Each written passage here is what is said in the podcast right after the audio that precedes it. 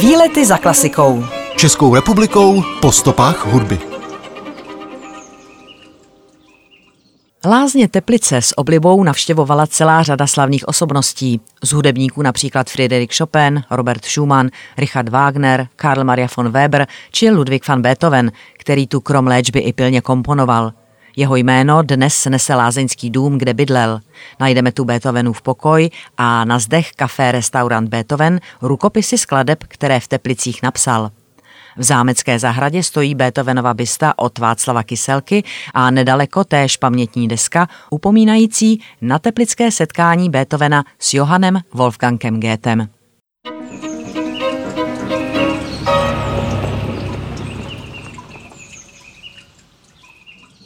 Německý hudební skladatel a klavirista Ludwig van Beethoven, který se narodil v roce 1770, patří k největším hudebním zjevům všech dob.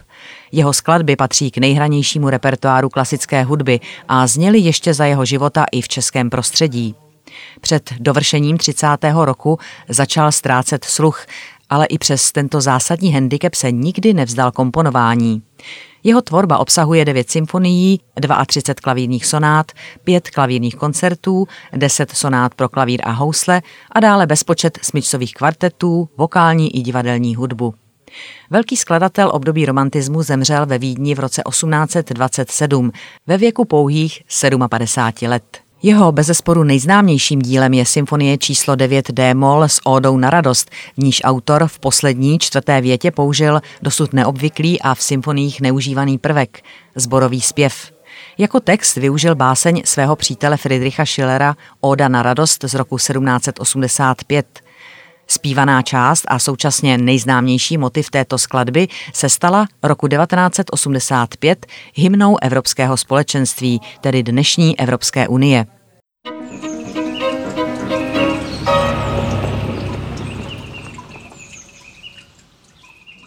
K nejznámějším Beethovenovým klavírním skladbám patří bezesporu klavírní sonáta číslo 14 Cismol Kvázi una Fantasia, obecně známá jako měsíční sonáta či sonáta měsíčního svitu. Skladatel ji dokončil v roce 1801 a o rok později vydal s věnováním své klavírní studentce, hraběnce Giuliette Giuicardi.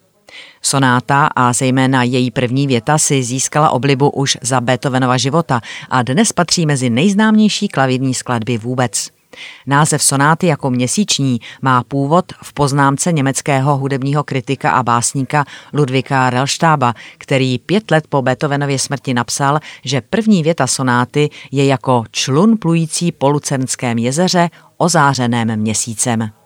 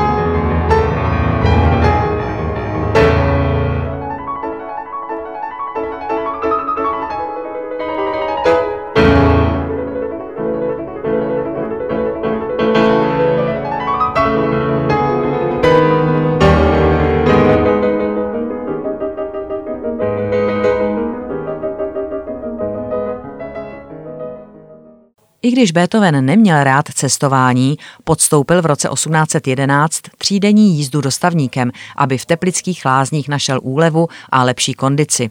Kromě léčení podlomeného zdraví tu ovšem vedl i čilý společenský život a usilovně komponoval. Našel tu inspiraci k některým ze svých děl a věnoval se zde i revizi starších skladeb. V roce 1811 se ubytoval v domě Zlatá harfa, kde pracoval na symfonii číslo 7 a předehrách Král Štěpán a zříceniny aténské. Během dalšího pobytu v roce 1812 napsal symfonii číslo 8 a skicoval vrcholnou symfonii číslo 9.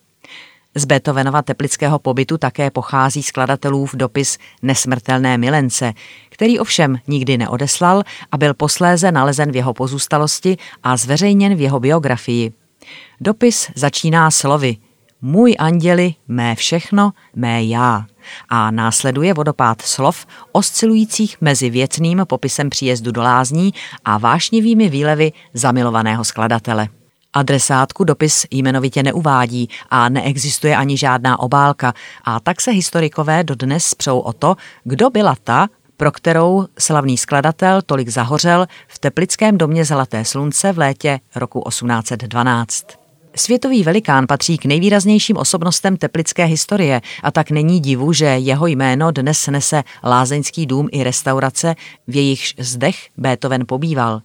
Přímo v lázeňském domě Beethoven je také umístěno deset zastavení s Beethovenem, kde se lze dozvědět, co Beethovena přivedlo do Teplic, v jakých dílech zaznamenal svou teplickou inspiraci a kdo mohl být onou legendární nesmrtelnou milenkou.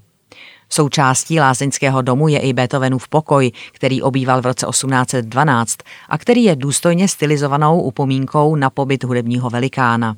Na zdech kafé restaurant Beethoven lze číst Beethovenovy rukopisy skladeb, které psal během pobytu v Teplicích a na slavného skladatele odkazuje i zde točený pivní speciál vařený metodou z Beethovenových dob. V zámecké zahradě nedaleko zámku a zahradního a plesového domu je pak umístěna Beethovenova bysta od teplického výtvarníka Václava Kyselky.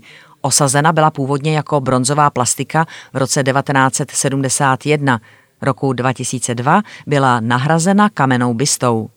V blízkosti se nachází také pamětní deska připomínající teplické setkání dvou velikánů, Ludvika van Beethovena a Johanna Wolfganga Goetha. Podstou skladateli je i každoroční měsíční cyklus koncertů Hudební festival Ludvika van Beethovena, který pořádá Severočeská filharmonie Teplice. Výlety za klasikou.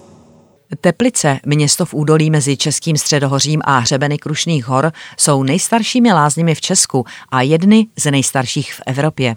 Kdy přesně byly objeveny horké léčivé prameny v lázních Teplice, není jasné, ale keltské a římské mince, nalezené v minerálním prameni Pravřídlo, prozrazují osídlení už v době bronzové.